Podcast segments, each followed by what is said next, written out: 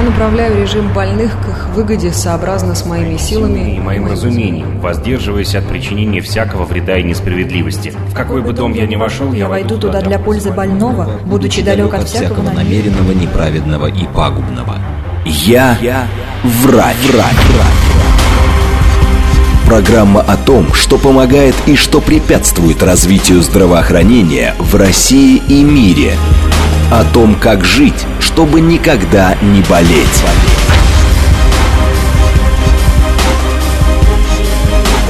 Врачи и пациенты. Программа предназначена для лиц старше 16 лет. Это программа «Врачи и пациенты» в студии Наталья Троицкая. Здравствуйте. Сегодня поговорим о хроническом заболевании кишечника, которое не сразу можно выявить, но которое чревато серьезными осложнениями. Тема эфира – дивертикулярная болезнь. Как ее вовремя выявить и какие методы лечения этого заболевания на сегодняшний день существуют? Об этом мы сегодня поговорим с нашим гостем. У нас в студии ведущий программы «Я стесняюсь своего тела» на телеканале Ю, хирург, колопроктолог, кандидат медицинских наук, заведующий отделением ФГБУ МИЦ имени Рыжих, Армен Варданян. Здравствуйте. Здравствуйте, Наталья. Давно не встречались. Да, очень рад, очень рад здесь опять появиться. Да, перед эфиром мы тут и посмеялись, и погревали, и тему обсудили. Сегодня мы сейчас, прямо сейчас поговорим про вот эту самую дивертикулярную болезнь. Что она себе представляет? Что это вообще такое? Дивертикулярная болезнь – это... Вот у нас есть толстая кишка. Так. Вот представьте, что в толстой кишке появляются такие мешочки. Они могут быть совсем маленькие, от э, нескольких миллиметров до достаточно крупных, э, могут достигать диаметром там, до сантиметра. Но все равно это не очень какой-то большой размер. Угу. Но вот такие вот, э, как шарики надувные, по всей толстой кишке, вот они могут разбрасываться и появляться в толстой кишке. Чаще всего они появляются в левых отделах, поэтому и в клинической картине основная жалоба у пациентов – это боль слева, в левом боку. Именно там располагается наибольшее количество этих так называемых дивертикулов. В чем основная особенность этих дивертикулов, они э, называются ложные, потому что у этого выпячивания нету мышечной стенки. То есть у, в толстой кишке есть стенка. Так. Соответственно, она э, содержит три слоя, из которых мышечный слой это такой мощный слой, который самый крепкий, он удерживает, э, подвижный. И э, вот в этих дивертикулах этой стенки нету, это, вернее, этого, этого слоя нету мышечного. Поэтому э, из-за этого э, возникают различные проблемы и осложнения, потому что стеночка очень хрупкая потому что там нет вот этой вот защитного слоя мышечного, и из-за этого возникают основные проблемы у наших пациентов. А как вообще это проявляет? И вообще, давайте про факторы риска поговорим. Почему, что способствует появлению вот этих дивертикулов и вот этой вот болезни? Это вообще, когда ставится уже именно диагноз вот этого заболевания? И вообще, с какого возраста начинать как бы волноваться? Мы тут про диспансеризацию постоянно же говорим, да, что собой надо следить, анализы сдавать, а гастроколоноскопии по возрасту проходить. Но мы же этого не делаем. Зачем? Мы же все здоровые, прекрасные, пока там... Нет, э, я всем желаю здоровья и прекрасного самочувствия. Но тем не менее, как понять, что проблемы есть? И обращаться пора бы к врачу хотя бы.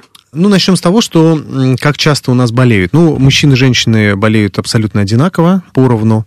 Есть э, разные, разные эпидемиологические данные, но чаще всего мы пользуемся такими цифрами, как до 40 лет э, частота выявления дивертикулов э, равняется 10%. Это на самом деле небольшой процент, угу. но складывается в последнее время ощущение, что он растет и будет расти. А почему? Ну, все по тем же причинам. Наш образ жизни очень активный. Э, мы живем в большом мегаполисе, непонятно, как питаемся. И э, это вот как раз мы плавно переходим, сейчас, э, и сейчас перейдем в возможные причины развития дивертикулярной болезни.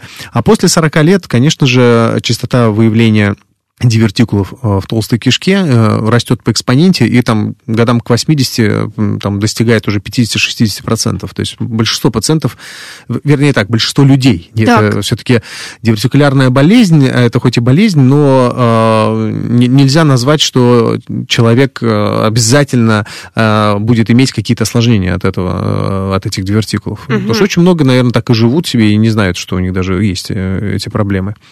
Причина интересная. Причина, э, их очень много, их много разных, всяких разных теорий. Основная из которых, вот почему вдруг толстая кишка, у нее же достаточно такая, это орган э, нам всем известный, и на нем не, не должно быть никаких выпячиваний. Да. Считается, что возникает повышение давления э, в просвете толстой кишки, из-за чего вообще кишечная стенка начинает как-то расслабляться, и происходят вот эти вот выпячивания. И, несомненно, основная причина – это питание, потому что многие люди не, не получают дополнительно в своем, в своем рационе клетчатки, Мгм. а это как раз-таки считается основным таким фактором риска, то есть недополучение клетчатки может играть роль в развитии дивертикулярной болезни. Сколько этой клетчатки мы должны получать? Вот прямо сейчас все, вот взрослый человек, сколько хотя бы должен в день есть овощей или там травы какой-нибудь, или отруби, все что угодно. Хотя бы вот для профилактики, опять же. Слушайте, это очень философский вопрос. По-моему, даже есть какой-то определенный там а, цифра по граммам. Вот я, Да. даже, я даже сейчас не Сколько воспро- вешать не в вос- граммах? Да, не воспроизведу Три эту цифру. огурца, честно две говоря, не помидоры, помню. я не знаю, что есть, вот, чтобы прям восполнить это все. На самом деле, ведь, ну, у нас у всех э, функция пищеварения абсолютно разная. Нужно добиваться, скажем так, э, адекватного стула. Он должен быть ежедневный, он не должен быть сильно жидким, он не должен быть сильно, сильно твердым, да, то есть э, э, должно быть комфортно, потому что ведь это же все наше качество жизни, и для каждого человека нужен свой какой-то определенный объем э, клетчатки и белка, и если каждый человек или каждый из нас немножко проанализирует свое питание, он прекрасно поймет, чего ему все-таки не хватает. Если он начнет этот анализ и смотреть, что называется, что, что, что в него входит и что выходит. Да, да, да, да. Вот, и тогда будет более понятно.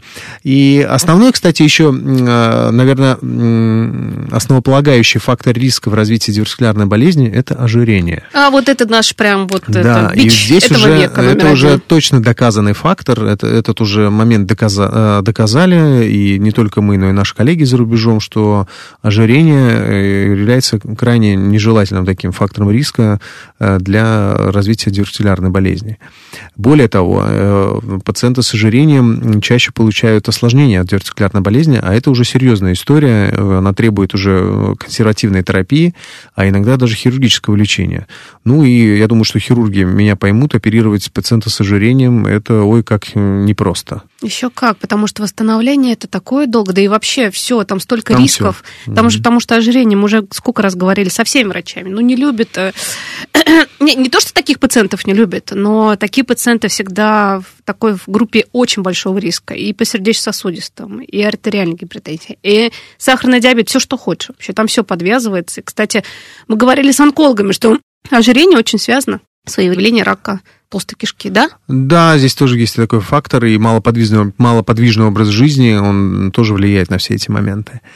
Как диагностировать? Да. На самом деле, в большинстве своем, если мы говорим о неосложненной, бессимптомной форме дивертикулярной болезни, то это случайные находки. Человек пошел, э, сделал колоноскопию по каким-то либо причинам, либо ему назначил врач, имея объективные какие-то показания, либо человек перешел 40-летний возраст, а, как известно, после 40 в нашей стране э, абсолютно всем, всем людям показано выполнение диагностической колоноскопии. Ну, вот сейчас бы опрос провести и узнать, сколько процентов да. этих 40 плюс сделали вообще, на самом деле, дошли. Ну, мало, мало, конечно. Но у нас э, эти данные совсем новые. До, до, до по-моему, 2022 года э, у нас возраст был 45.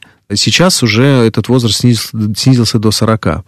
Поэтому, наверное, в 40-летнем возрасте, наверное, маловато еще людей приш- пошло и самостоятельно сделали колоноскопию. После 45, 45 я думаю, что их намного больше, но так или иначе, действительно, комплайнс э, на- нашего э, народа и менталитет все-таки не позволяет им пойти и взять и просто так сделать это исследование. Хотя это реально спасает жизни, потому что э, дивертикулярной болезни еще куча всего же в толстой кишке и полипы, Конечно. и воспалительные заболевания кишечника, и они поначалу могут проявлять себя абсолютно никак не проявлять, то есть идти бессимптомно.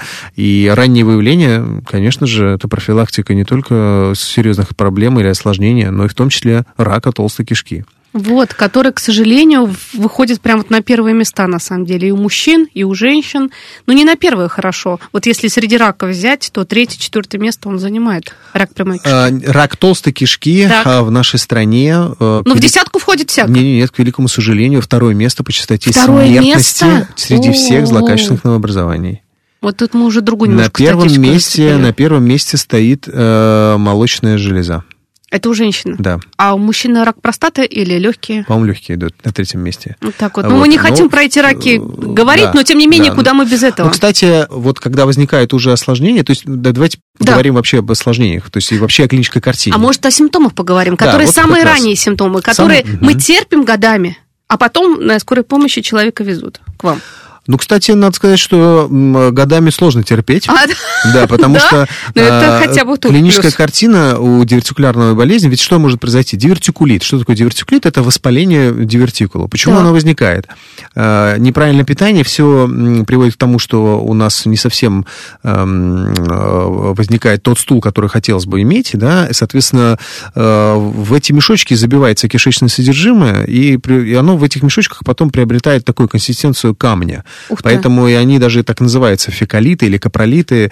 Вот они вот э, забивают, э, как пломбируют, э, э, как дырку в зубе, э, вот этот дивертикул кишечным содержимым, и э, эта пробка не выходит. Мгм. Естественно, там постепенно возникает э, воспалительный процесс, э, стенка у дивертикула очень тоненькая, и э, может произойти так, что оно потом прорвется.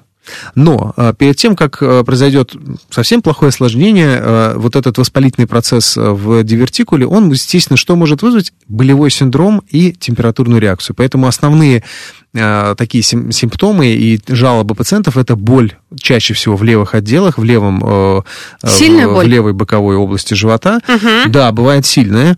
И температура. Э, Почему сильная? Потому что э, очень часто эти пациенты приезжают в стационары, и их начинают лечить консервативно, назначают антибактериальную терапию. Ага. И что еще может осложниться, это может начаться кровотечение. Почему Ох. начаться кровотечение? Потому что вот эти вот капролиты, они иногда выскакивают из э, дивертикулов, и поскольку слизистая вокруг все равно воспалена, э, они, за- задевая, травмируют слизистую оболочку, и, соответственно, начинается кровотечение, Кровотечение. подкравливание. И это вот вторая такая очень основная проблема. То есть, если мы возьмем первое, это болевой синдром плюс лихорадка, э, второе, это, наверное, ча- самая частая история, это кровотечение. А как Диагностируется- проявляется кровотечение? Человек идет в туалет, у него там кровь льется. О. Вот, э, плюс еще болит живот слева. Диагностика достаточно простая. В стационарах сразу же выполняется ко- колоноскопия, видят кровоточащий дивертикул. Если удается его каким-то образом э, остановить местно, это делается. Ну, либо назначается определенная консервативная терапия. Чаще всего терапия с успехом идет. То есть здесь положительная есть история, что не все пациенты сразу же попадают э, на операционный стол. А а вот история, когда уже происходит серьезное осложнение, когда уже дивертикул э, просто лопается, да, и ведь это, по сути, уже вход в свободную брюшную полость, то есть мы со- со- создается такой мост между просветом толстой кишки и свободной брюшной полости. То есть если кишечное содержимое начнет изливаться через этот дивертикул в живот, ну, мы имеем дело с перитонитом, это жизнеугрожающее состояние, от которого, к сожалению, люди иногда умирают. Э, И вот это уже, да, действительно показания к срочному или к экстренному хирургическому вмешательству, которое чаще всего заканчивается формированием временной стомы. То есть удаляется пораженный э, участок, но э, абсолютно правильно делается, а, э, отказывается от формирования первичного соединения, то есть не соединяется кишка друг с дружкой, а выводится в виде стомы. И очень часто такие пациенты потом попадают к нам на восстановительные операции, и это тоже не подарок, потому что основной участок с дивертикулами это наши коллеги, там экстренные хирурги убирают, Так. но выше и ниже все равно остаются дивертикулы. И вот что делать с ними? И, кстати, забегая вперед, Так. очень часто пациенты меня спрашивают, когда приходят, например, вот или с первичным диагнозом дивертикулярная болезнь, осложненное течение, либо уже после операции где-то выполненное в другом месте, и они говорят, можно там побольше мне забрать, чтобы всех, все дивертикулы забрать? Но на самом деле этого делать не нужно, потому что основной мишень и атака дивертикулярной болезни это сигмовидная кишка, и считается, что если мы удаляем только сигмовидную кишку, мы избавляем человека от вот этих всех симптомов, мы улучшаем качество жизни, и даже если выше есть какие-то дивертикулы, их не нужно все удалять. А если они по всей толстой кишке, что всю толстую кишку Вот надо именно, удалять? не, ну, не. конечно же, нет. Поэтому всех дивертикулов не уберешь, потому что все равно они могут потом вновь появляться в других местах. Нужно убирать пр- проблемный участок. И вот возвращаясь, кстати, к раку, к раку толстой кишки, очень часто мы видим пациентов, которые приходят к нам а, с диагнозом рак э, сигмовидной кишки, мы начинаем его крутить, обследовать, а потом это оказывается, что это инфильтрат вследствие дивертикулярной болезни. Ох, то есть очень это часто. взаимосвязано, да, очень. Они, получается? э, ведь э, когда происходит прорыв дивертикула, и, например, пациенту человеку везет, у него не возникает перитонита, да, э, за счет чего? За счет того, что организм вовремя среагировал, начал, начал спасаться, и вот к этому разрушенному дивертикулу начал прилеплять петли тонкой кишки, мочевой пузырь, и все это приобретает такой вот мешок э, э, воспалительной ткани, который может имитировать э, опухоль, потому что это тоже большое такое на компьютерной, на компьютерной да. томографии, когда смотришь, там видишь такой даже здоровенный инфильтрат, какой-то шар, куда вовлекаются петли тонкой кишки, мочевой пузырь, да еще и свищи иногда бывает в мочевой пузырь или еще, или еще куда-то. То есть занимает столько места вот это да. дивертикулы, это же все... Ну, это не дивертикул, это да. уже воспаление из-за э, прорыва, да. хотя бы достаточно одного такого маленького дивертикула, вот чтобы да. вызвать такие вот ужасные воспалительные изменения в животе. Действительно, нам иногда даже сложно самим дифференцировать, рак ли это, дивертикулярная болезнь, э, и оперироваться все равно нужно. Конечно. И мы оперируем таких пациентов, единственно, соблюдаем онкологический принцип, потому что а вдруг мы ошибаемся, вдруг это, например, не дивертикулярная болезнь, а, а онкология. Конечно, выходим на определенные сосуды, то есть делаем, ну, онкологически обоснованную операцию, радикальную, э, и потом ждем просто гистологическое исследование, э, патоморфологическое заключение, и уже по результатам решаем, что делать с этим пациентом дальше. Угу. А вот, кстати, по поводу онкологического принципа, мне вот всегда интересовал этот момент. Угу. Можете рассказать, чем он отличается? Вот вы, это перестраховка, это удаление большего, чем казалось бы, либо это вообще другой подход? Тут вы а, работаете как онкологи, хирурги, да. а не как хирурги, колопроктологи. Это же вообще разные вещи. Я, я понимаю, что тут врач, он находится в таком ну, э, состоянии, что нужно тут сейчас решить глобальную задачу, чтобы не навредить пациенту в будущем. Попробую объяснить да. так, чтобы было прям совсем понятно, угу. не, не медицинским немножко языком. Что такое онкологический принцип? То есть вот у нас есть опухоль в толстой кишке в каком-то месте. За каждое место отвечают э, определенные определенные сосуды, то есть они кровоснабжают определенный участок толстой кишки. Когда мы соблюдаем онкологический принцип, мы должны пересечь этот сосуд в строго определенном месте. Если я знаю, что это, например, не рак, я могу его пересечь где угодно. И тогда у меня онкологический принцип не будет соблюдаться, но мне и не нужно, если я уверен в том, что, скажем, здесь нету никакого рака. Да. Но с раком э, это э, э, так нельзя делать, угу. да, то есть мы должны обязательно пересечь этот сосуд в определенном месте.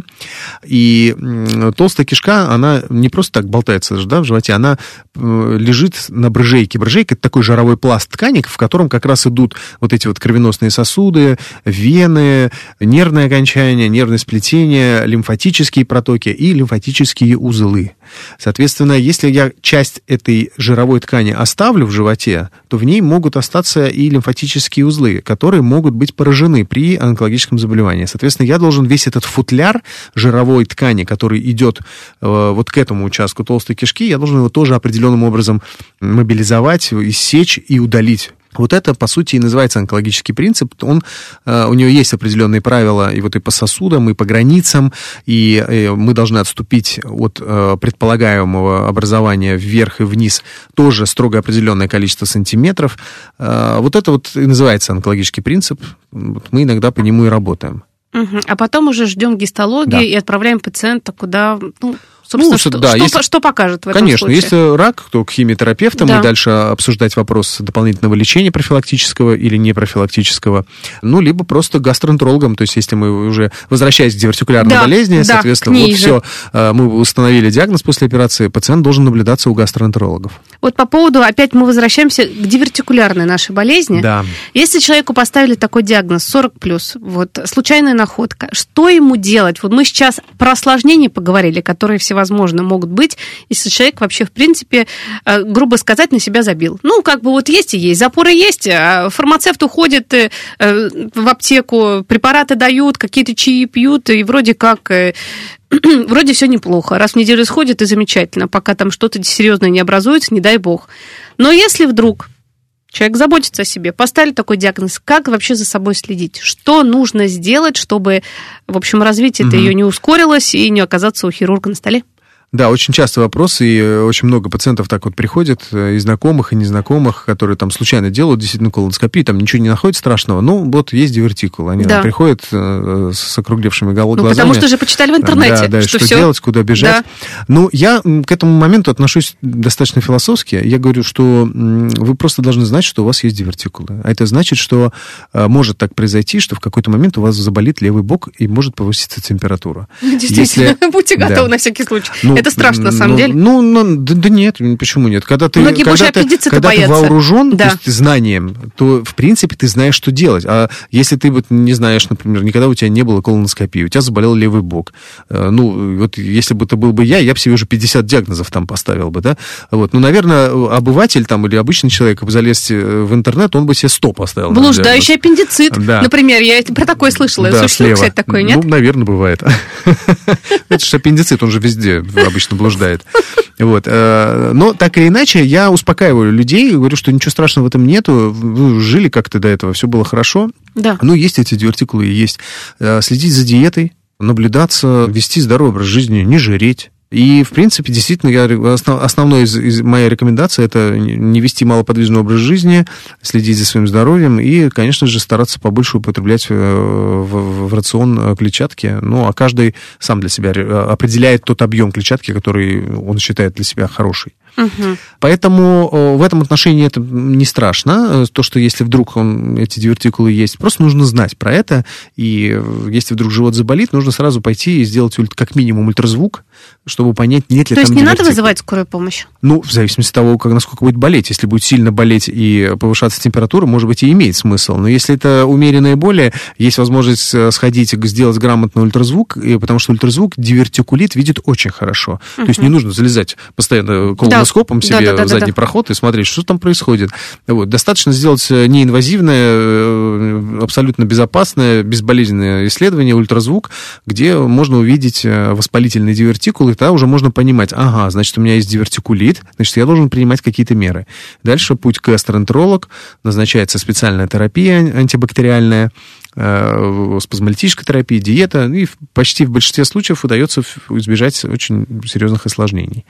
Ну, кстати, э, забавно, по иронии судьбы, Да. позавчера ко мне приехал э, пациент, которого я оперировал год ровно назад с осложненной формой дивертик- дивертикулярной болезни, причем у него были просто постоянные рецидивы. То есть у него Так. постоянно болел живот, постоянно вот это вот, вот, вот повышалась температура, постоянно антибактериальная терапия, ужасное качество жизни. Не было никаких инфильтратов, ничего. Но мы ему сделали резекцию сигмовидной кишки с первичным анастомозом, то есть соединили сразу кишку. Прошел год, и он вот он вчера, э, позавчера приезжал ко мне, и у него потрясающее было качество жизни. То есть он сказал, что ему стало значительно легче после этой операции. Парню 30 лет. Вот так вот. Всем пациентам э, стоит э, задуматься, если вдруг болит, не ждать, не сидеть, а идти к специалисту, обследоваться и лечиться. Мы уходим на новости, после новостей вернемся. Я направляю режим больных к их выгоде сообразно с моими силами и моим разумением, воздерживаясь от причинения всякого вреда и несправедливости. В какой бы дом я ни вошел, Я войду туда для пользы больного, будучи далек от всякого намеренного, неправедного и пагубного. Я, врач. врач. Программа о том, что помогает и что препятствует развитию здравоохранения в России и мире. Врачи и пациенты. Продолжаем наше общение, дорогие друзья. Сегодня мы говорим о кишечнике, о хроническом заболевании кишечника, очень серьезном. На самом деле, дивертикулярная болезнь, она может себе быть и быть у человека много-много-много лет, и он особо, ну, в общем, есть какие-то проблемы, но не обращается к врачу, а потом экстренно едет, к сожалению, в стационар на какое-то серьезное хирургическое уже лечение. Не хочется этого допускать, поэтому мы постоянно здесь говорим о диспансеризации, хотя бы когда-то периодически 45 плюс есть, то идти делать колоноскопию и знать, что у тебя в животе. Ну и вообще-то другие обследования тоже как-то проходить. У нас тут ведущий программы «Я стесняюсь своего тела» на телеканале Ю, хирург, колопроктолог, кандидат медицинских наук, заведующий отделением ФГУ МИЦ имени Ржих Армен Варданян. Говорим мы вот тут вот очень интересно, рассказываем. Перед тем, как на новости ушли, говорили, что пациент тут был такой, которому молодой. прооперировали, молодой, Молодой 30 совсем. лет. Вроде бы это болезнь, да, мы тут уже решили, что к 80 годам у 50% населения э, есть вот эти дивертикулы и все остальное. Ну, как-то, извините, и возраст, и э, с, э, тут все что угодно уже появляется в таком возрасте. Ну, не всегда. Нет, нет, нет, мы желаем, чтобы все были у нас здоровые, активные и все такое. Не да, толстые. 150. Не, о, по поводу ожирения, тут уж сколько ругались. Все врачи, мне кажется, это вообще терпеть не могут, э, вот у кого есть лишний вес. Но, друзья мои, мы за бодипозитив, с одной стороны, мы всех любим, за всех заботимся, но надо и о себе позаботиться. Вот, да. Так что правильно питаться, здоровый образ жизни, 10 тысяч шагов хотя бы, 15 тысяч можно в день, да? Практически мы э, закрыли вопрос профилактики. То есть все, понятно. Потому что, да, нужно вести здоровый образ жизни, э, больше Курение, алкоголь, кстати. Что А, тут вот с этой дивертикулярной болезнью связано с кишечником? Э, Ну, надо сказать, что я всех сейчас обрадую, обрадую, потому что алкоголь не увеличивает э, частоту э, дивертикулярной болезни. Вот, по крайней мере, этот эффект не доказан. Ага. Ну, курение вообще, в принципе, оно, по-моему, везде вредно. Вредно, конечно И же. здесь действительно курение не только может, может увеличивать частоту осложнений э, при дивертикулярной болезни, но и э, курение может вызывать э, повышение количества послеоперационных осложнений. Вот как. Это такая, да, серьезная достаточно проблема. Мгм. Вот, и э, над этим следует задуматься. И я даже знаю некоторых хирургов э, в Европе, когда речь идет, э, скажем так, о плановой хирургической операции, и они узнают, что человек курит, они его отправляют бросать курить. Ух То ты! есть не берутся их, его оперировать, пока человек не перестанет употреблять э, табак. Поэтому э, курить вредно, это точно, и здоровье это точно не приносит. Но, кстати, возвращаясь вот э, к хирургическому лечению и вообще к показаниям, тут достаточно сложная история. Вот если разделить всех пациентов на осложненных и неосложненных, то есть вот неосложненные это что такое? Это просто частые дивертикулиты. То есть вот постоянно человек там боль- э, не может нормально питаться, не может заниматься Ну, это спортом. плохой образ жизни. Это Ой, ну как ужасно, бы, да, ну качество вообще жизни. качество жизни, это как, да, это вообще. Да, да. Я часто вот э, у меня бывает так, что приходят ко мне вот пациенты, которые постоянно живут вот в этих рецидивах. э, Я смотрю э, данные компьютерной томографии, ультразвука, и в принципе на тот момент, например, вижу, что даже нет активности, то есть нету никакого диверти- дивертикулита, но вот они говорят, вот мы хотим рассмотреть хирургическое лечение. Я им объясняю, что это на самом деле не прогулка, и оперировать пациентов с дивертикулярной болезнью порой даже сложнее, чем пациентов с раком толстой кишки. А почему? Постоянные дивертик- дивертикулиты вызывают все равно изменения в толщине кишечной стенки. Сам просвет толстой кишки в этом месте, он изменяется, он становится уже за счет постоянного хронического воспалительного процесса. И э, нам же нужно отрезать. Вот мы отрезали кусочек, а у нас остается два конца кишки. Ведь мы же должны их соединить одно с другим. И очень часто так бывает, э, что э, внизу где прямая кишка, там кишка более-менее нормальная, Так. а вот выше кишечная стенка изменена за счет того, что постоянно были атаки э, дивертикулита. И получается, что у меня, с одной стороны, кишечная стенка, ну, условно, полсантиметра толщиной, да? Так, да. а внизу 2 миллиметра. У. И получается, что у меня разный диаметр э, э, кишечной стенки, и я должен как-то это умудриться сшить. Вот. И это, конечно, э, очень такая история непростая, потому что это все может сказаться в дальнейшем на послеоперационных осложнениях, которые мы никто мы не хотим. И вот выбрать вот это вот идеальное место, которое мы можем пришить одну, одну кишку к другой, это очень сложная задача. Это я говорил еще про кишечную стенку, а мы же еще знаем, что, например, может быть выше еще другие дивертикулы, и ты Да. вот ищешь площадку, которую ты хочешь соединить, вот защищаешь э, ножничками аккуратненько, бах, дивертикул такой, ну, надо ниже спуститься. Ты спускаешься ниже, через сантиметр опять дивертикул. И так, конечно, можно, можно долго так идти, Конечно. но у кишка же тоже не резиновая, Конечно. да, и я должен понимать, и любой хирург это понимает, то, что мы должны соизмерять э, длину кишки, ведь можно так не дотянуться. И это серьезно изменит тактику хирургического лечения. Поэтому это целая головная боль, в первую очередь, для хирурга, э, оперировать этих пациентов. И иногда я ну, не то, что пугаю, я рассказываю все варианты развития событий. Они-то некоторые думают, да что там, не приду, отрежут кишечку, и все Да, нормально. Но да, на всё. самом деле не так. И вот все равно, я когда рассказываю вот эти страсти, и очень часто слышу от них что нет, доктор, я вот все равно хочу пойти на хирургию, это я не могу, я хочу заниматься спортом, я хочу питаться, как я хочу, я там хочу иногда употреблять алкоголь в Да. умеренных количествах, э, поддерживать там компанию, ну, а сейчас я этого не могу делать, у меня ужасное качество жизни. И действительно, вот этих пациентов нам приходится тоже оперировать. Очень сложно выставлять показания для них. э, Часто вопросы возникают у нашего руководства, тут надо Да. ли. То есть им не, не потому, что мы не хотим их оперировать, потому что действительно очень большой Это процент... непростая, не прогулочка. Да, бывает, что осложнения, которые могут э, ухудшить, ухудшить качество жизни. А какие вот, кстати, вот... э, Самое страшное это несостоятельность анастомоза, то есть М. несостоятельность того соединения, которое мы сделаем. Э, Этого боится каждый хирург, и, к сожалению, что называется, кто не оперирует, только, только у того не бывает, наверное, осложнения. У каждого хирурга они есть, Да. и, естественно, это не связано с тем, что у него руки кривые, но просто иногда складываются так обстоятельства, что вот не соединяется где-то что-то. И в таких случаях что Ну, происходит? в основном повторная операция и все-таки стомирование, то есть выводится стома временная. Э, Конечно, этот, эту историю Вот мы по потом поводу тоже временной решаем. стомы, да, это вообще, помните, мы в прошлый раз Да, говорили, она может быть и не временная. Да, любая временная стома может стать постоянной. Да. Э, Ну, это уже такие обстоятельства, э, которые часто связаны с самим пациентом. Иногда сами пациенты приходят, говорят, я не хочу убирать, ну, то есть боятся второй хирургии, второй операции. Вот, поэтому... Там тоже свои риски же, мы Там, говорили. да, там полно. Ведь э, мы часто оперируем, не, не всегда же мы оперируем 30-летних. Это же чаще всего такая группа пациентов, наверное, плюс 50 плюс, 60 плюс. э, И если говорить об осложненной дивертикулярной болезни, это же вот те вот инфильтраты, о которых мы говорили. Там вовлекается мочевой пузырь, петли тонкой кишки. То есть это там бывает, что нам приходится отрезать еще и тонкую кишку. Э, Бывает, что нам приходится резицировать часть мочевого пузыря, потому что ну, по- по-другому не получается. Это все есть, вовлечено да. вот этот воспалительный э, опухолевидный конгломерат, и ты там не разбираешь даже, где ткани, как к чему что относится за счет такого мощного воспаления. Ну, что делать? Приходится работать с такими пациентами, потому что им надо помогать. Вот этим пациентам точно. э, У них единственный вариант выйти в нормальную жизнь – это хирургия. Хирургия. Всех Здесь, остальных да. надо лечить.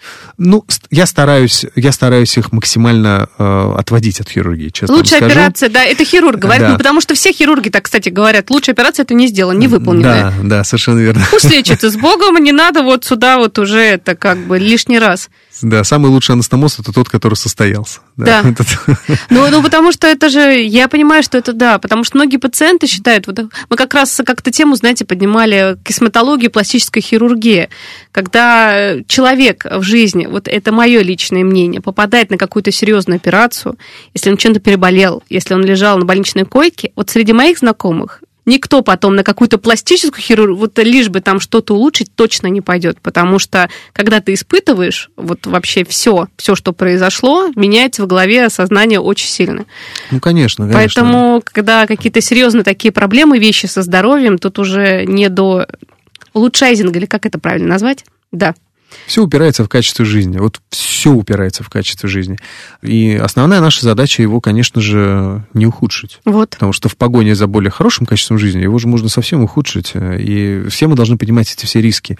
И с пациентом мы должны быть в одной команде. Поэтому вот у меня позиция, что я все рассказываю. Я там рисую эти картинки. Там на каждого пациента там приличное количество времени уходит, чтобы ему объяснить, вызывая родственников, если пациент сам Да. готов на это. Всем, всем объясняю, что мы с чем столкнемся, какие есть варианты развития событий. Даже самые э, невиданные иногда я рассказываю, что там, это, там 1% что так произойдет, но все равно, чтобы человек Чтобы понимал, человек знал, да, на что э, идет, чтобы, как, чтобы да. не было сюрпризов, потому что часто мне приходится принимать решения во время операции. Мы же не будем будить пациента. да, Конечно. есть я сам принимаю решение, потому что это уже моя э, сфера ответственности, и от моего уже решения будет все зависеть. Поэтому качество жизни очень важное значение. Вот мы сейчас дивертикулярную болезнь, да, рассматриваем, но еще все равно плюс рак э, толстой кишки или прямой кишки, сигмовидной кишки. Вот, вот, вот, ну, так как это действительно частая такая вещь, и вот мы тут выяснили, что одно из другого часто вытекает. Вот лечение таких пациентов, вот операция, да, пришла гистология, но потом же человек и лечится, и здесь наблюдает, и за дивертикулами следит, правильно? Болезнь осталась, это хроническое заболевание. И плюс еще сверху такой диагноз. Не дай бог метастазирование, еще что-то. Но это серьезная вещь. Тем не менее, и у молодых людей сейчас такое встречается. Что тут? Какая тактика лечения? И вообще, про прогноз, конечно, ну что, ну и про прогноз можно пару слов сказать. Я понимаю, что сейчас вот как вот и онкологи об этом говорят сейчас, четвертой стадии, например, даже, где метастаз везде, это вообще не приговор, иногда какая-то супер терапия, таргетная иммунная, все что угодно так воздействует, что человек там 15 лет с этими застывшими, по-другому сказать нельзя, этими опухолями живет, и как бы все, образ жизни просто такой вот, хроническое заболевание. Да, а иногда верно. там какая-то такая вещь, что из маленькой может там развиться в такие вещи, непонятные. Здесь... Отступление у меня такое сейчас Да, было. ну все правильно, правильно отступление. Э, я забыл сказать еще такую очень важную отличительную, э, отличительную особенность. В прямой кишке дивертикулов нет. Mm. Потому что прямая кишка, она не болтается свободно в животе, она окружена э, вокруг э, различными тканями, в том числе и жировой, и э, вот там крайне редко, практически это какие-то супер редчайшие истории, чтобы там возникали какие-то дивертикулы. За счет того, что кишка окутана вот этим жировой тканью, и, видимо, не создает, даже если там будет какое-то отрицательное давление, некуда вылезать дивертикулу. Угу. Поэтому с раком прямой кишки э, и с дивертикулярной болезнью это как бы две, две вещи разные, а вот рак сигмовидной кишки, действительно, мы часто видим, что есть рак, заходим в живот, оперируем и видим, что выше или ниже есть дивертикулы. Опять-таки задача не забрать их по максимуму. Здесь уже работает онкологический принцип, то есть мы должны отступить вверх определенное количество и вниз определенное количество. Если ну, я вижу, что там прям полно дивертикулов, я могу отступить чуть повыше. Если мне позволяет длина кишки потом это все дело соединить, то uh-huh. я соединяю. Пациентам, естественно, мы потом говорим, что да, есть дивертикулы, о которых, например, он, может быть, даже и не знал. Но а, в отношении прогнозов, вот если опять чуть-чуть откатиться, вернуться к дивертикулярной болезни, когда мы удаляем пораженные, э, пораженные дивертикулы, дивертикулами сигмовидную кишку. Это самая такая частая причина дивертикулита. Это в сигмовидной кишке. Да. Процент повторных дивертикулитов где-то в, других, в других местах очень маленький. Хм. Вот мы иногда так даже вспоминаем, пытаемся вспомнить каких-то наших пациентов, у которых было, ну, не знаю, может быть, у меня как-то на памяти какой-то один пациент всплыл. Но это вот за все время, которое вот мы, хотя у нас в центре огромное количество операций идет именно по дивертикулярной болезни и осложненной течение, угу. не помню такого. То есть достаточно, действительно, этого достаточно удалить. Риски э, есть. Э, да, риск, это, риск да. что у тебя возникнет рецидив. повторный рецидив угу. вот, э, с болями, со всеми. Хотя мы всех предупреждаем, что такой риск существует, и нужно э, прислушиваться к своему организму, что может опять где-то заколоть, где-то что-то заболеть, опять температура ну, не поленись, сходи, сделай как минимум УЗИ. Самый простой, э, безопасный, э, неинвазивный метод. Угу. Посмотрел, увидел, все, все дальше будет. И подкорректировал лечение, да, если да. что. Если ну, конечно вдруг... же, гастроэнтеролог. Они должны наблюдаться у гастроэнтерологов э, на регулярной основе. Поэтому э, э, с онкологическими пациентами э, тут в целом история достаточно стандартная. То есть рак, да, если он не, если он не генерализован, если он не, как э, правильно отметили, четвертая стадия с метастазами, почти всегда подвергается первый этап хирургического лечения. Э, но с четвертой стадии чаще, чаще мы начинаем с химиотерапевтического лечения, но это тоже не всегда, кстати. Если все резектабельно, то есть uh-huh. если мы видим те очаги, например, там метастазы в печени, там они поверхностные, единичные, почему бы их не убрать? Зачем химичить человека? Он понятно, что он все равно получит химиотерапию. Да, да. Без проблем мы берем первичный очаг, э, то есть уберем опухоль с кишкой, э, уберем метастазы в печени одномоментно. Сейчас э, техника позволяет это сделать лапароскопически, и мы это очень часто делаем. У нас в центре только за прошлый год, по-моему, было сделано 150 операций только на печени по ты. поводу метастатического рака толстой кишки. Mm-hmm. То есть в целом, mm-hmm. правильно вы сказали, это не приговор с этими пациентами э, можно и нужно работать, если они, конечно, готовы бороться за свою жизнь. И жизнь продлевается в большинстве случаев. Ну уж насколько это такой вопрос э, да. не, не к нам, угу. вот, но то, что большинство пациентов нам удается продлить им жизнь, это точно. Так что, дорогие друзья, мы тут уже скатились, конечно, к этой теме, к раку. Э, да, бесконечная и, тема. Да, бесконечная, бесконечная тема, но тем не менее, очень много, кстати, профилактируем. Мы сейчас к полипам ведь придем, ведь куда без этого? Этого. Почему мы начали и говорим, дивертикулярная болезнь – это главная тема эфира, но тем не менее, почему возникает рак, иногда полипы перерождаются, которые оставляют даже некоторые товарищи гастроэнтерологи или колоноскописты, да, как правильно сказать у нас? Эндоскописты, Эндоскописты, эндоскописты. простите, да, да, да, да, простите. Вот они самые э, посмотрели, да есть у вас пару больших полипов, да, ненормальные, мы их не будем трогать. А потом раз, и у человека через какое-то время что-то не очень нормальное происходит. Вот тут вот. Какой совет для наших слушателей будет? Понятно, что 45 плюс, 40 плюс сейчас. И мужчинам, и женщинам. Не стесняемся, сходим. Ну, ну это же возможно все сделать. Кал на Кал на скрытую скрытую кровь. Вот этот анализ, про который часто я слышу, на самом деле, врачи говорят, хотя бы не, не поленитесь это сдайте. Тем более, когда какие-то проблемы, это уж я знаю, терапевт начинает кричать, у вас такой низкий гемоглобин, все у вас с железом, идите срочно к гастроэнтерологу, идите, идите обследуйтесь. Сейчас это есть. Пожалуйста, направляют. Только подойти, это второй момент. Да. Ну да. Да. Тут вот какая ситуация, если вдруг человек пришел на колоноскопию, и ему сделали эту колоноскопию во сне, либо без седации, по-разному, и сказали, у вас есть полипы, но мы их не удалили. Что делать человеку? Либо удалили полип, это вторая ситуация. У меня вот у знакомой именно была такая ситуация. Подниму. У мамы удалили полип, его не отправили на биопсию. Где это было? Где-то в Московской области, не могу точно сказать где. Сейчас у, у мамы а, рак кишечника. Диагноз. Спустя год. Откуда это все? Ну, вот, как бы говорят, что когда-то, наверное, что-то не сделали, не сказали, теперь вот такая ситуация серьезная. Ну, надо сказать, что э, рак толстой кишки – это, наверное, единственный рак, которого можно избежать. Вот. Единственный. То есть, если другие раки, ну, как-то сложно, да, там, там возьмем ту же, ту же молочную железу, ну, что ты же не будешь делать каждую неделю маммографию какую-нибудь там, да, или БКТ, то э, с раком толстой кишки все просто. Нет полипа, нет рака. Все. Там, ну, не бывает э, чудес, да, то есть, ты- если ты сделал колоноскопию, увидел полип, удалил, с чего вырастать-то рак-то? Мгм. Поэтому э, в отношении полипов почему иногда не удаляют? Так. Ну, не буду говорить за всех, скажу э, за наше учреждение. Мгм. Мы, скажем так, для себя приняли такое правило, что если полип до полутора сантиметров, его можно удалить амбулаторно, например, там, дневной стационар. Мгм. Если же все-таки полип больше полутора сантиметров, то лучше госпитализироваться, полежать 2-3, иногда 4 дня и спокойно под наблюдением. Для исключения э, э, это кровотечение? Конечно, конечно, потому что самое частое осложнение при пальпэктомии, после пальпэктомии, это, конечно же, кровотечение, потому что полипы бывают разные, они иногда очень хорошо кровоснабжаются, и иногда не хватает э, тех э, методик э, по удалению полипов, которые используют наши эндоскописты, Э, или там клипсы мо- может слететь по каким-то причинам, и это, конечно, может серьезно закровить, а это уже такая ситуация ургентная, то есть экстренная. Поэтому Наверное, с этим связано иногда, почему не удаляются полипы. Вот этот вот момент, что удалили полип, а через год развился рак, ну, мне сложно тут То комментировать. есть, может, и нет взаимосвязи, Эм, да? Ну, бывает, что что-то пропускается, да, бывает. э, Вот. Но э, год, э, если была абсолютно чистая кишка, Да. ну, за год это крайне редко, что, что может так резко вырасти.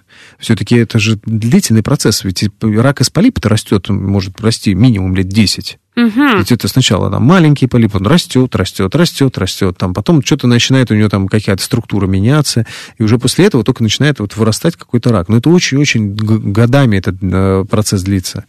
Действительно, кал на скрытую кровь, как такой определенный скрининг э, можно использовать, но... э, Но он не тоже- заменяет да, колоноскопию. он тоже не дает стопроцентную э, гарантию. То есть может так случиться, что у вас будет отрицательный тест э, кала на скрытую кровь, а вы все равно пойдете сделать э, колоноскопию, и у вас найдут полипы. Мгм. То есть э, кал на скрытую кровь, конечно, он может уже показать, э, например, когда уже что-то подросло и начинает подкравливать. Ух ты. А Вот, тогда, да, это такая уже э, ситуация уже более серьезная. Но так или иначе, надо стремиться к тому, что убеждать себя и верить в то, что после 40 лет нам нужно всем делать колоноскопию. Мгм. Еще раз повторюсь, второе место у нас в стране по частоте смертности среди всех злокачественных новообразований. Рак толстой кишки. Вроде бы половина людей... Самый профилактируемый, Да, половина людей даже, сказали. даже не слышала и не знает, что это такое. И еще какая, какая основная Мгм. коварство-то? Э, Полип-то не болит.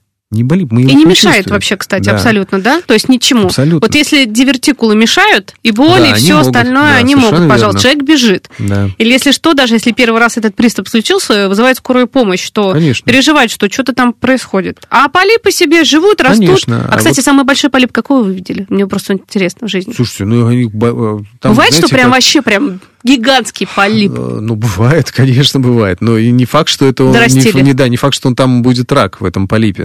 Разные бывают ситуации. Бывает и три с половиной. Бывает, э, ведь я уж не, не буду углубляться так подробно, Да. но есть латерально стелющиеся образования. Это такие наросты на слизистой. Это не как совсем эндометриоз, полипы. Ну, не типа? совсем. Нет, не совсем. Нет. Это вот просто... Это такие вот тоже полипоподобные структуры, Что это? Что это? которые Какие-то, знаете, растут... чужой вдоль- какой-то. Ну да, да, да, да. Их очень, вот их бывает пропускает, потому что их сложно иногда увидеть. Так. И даже такие вещи удаляются э, через эндоскоп. Ух ты. Просто срезается, вот прям э, вот слизистая вместе с этим образованием удаляется. Э, Мы смотрим потом, не так часто мы видим там рак. Я бы сказал, совсем редко. Э, Но, вот- но из этой штуки тоже может что-то вырасти. Поэтому полипы бывают разные. Изменения на слизистой толстой кишке тоже бывают всегда разные. Здесь э, крайне важен глаз эндоскописта, опытный, экспертная техника. То есть она должна э, хорошо, хорошая должна быть То есть, визуализация. и- если идти, то идти в нормальное учреждение. Не Ну, желательно, чего-то, потому что на всякий случай, ну да. Ну, вы знаете, я вот часто езжу по стране, Да. и могу сказать, что в большинстве мест в целом неплохая техника. Да, у нас есть очень много проблем в регионах, но э, эта ситуация потихонечку выравнивается. Я думаю, что человеку не, ну, не, не будет э, серьезных трудностей найти хорошее место, где можно выполнить э, адекватное, грамотное эндоскопическое исследование толстой кишки. Тем более сейчас под седацией без проблем. Это сплошь и рядом. Достаточно просто приехал, сделал, два часа посидел, отдохнул и и поехал домой. А, кстати, вот полип всегда ли нужно а, отправлять, вот врач всегда полип отправляет на гистологию? Все, что удаляется из организма человека, должно подвергаться гистологическому патоморфологическому исследованию. Это обязательное условие. Очень интересно получилась программа, честное слово. Мы сегодня э, не только дивертикулярную болезнь, но и много других полезных тем кишечника Да. нашего дорогого, ненаглядного захватили. Благодарю. У нас в студии ведущий программы «Я стесняюсь своего тела» на телеканале Ю, хирург, колопроктолог, кандидат медицинских наук, заведующий отделением ФГБУН МИЦ имени Рыжих Армен Вартанян. Спасибо большое. Спасибо вам, было очень приятно.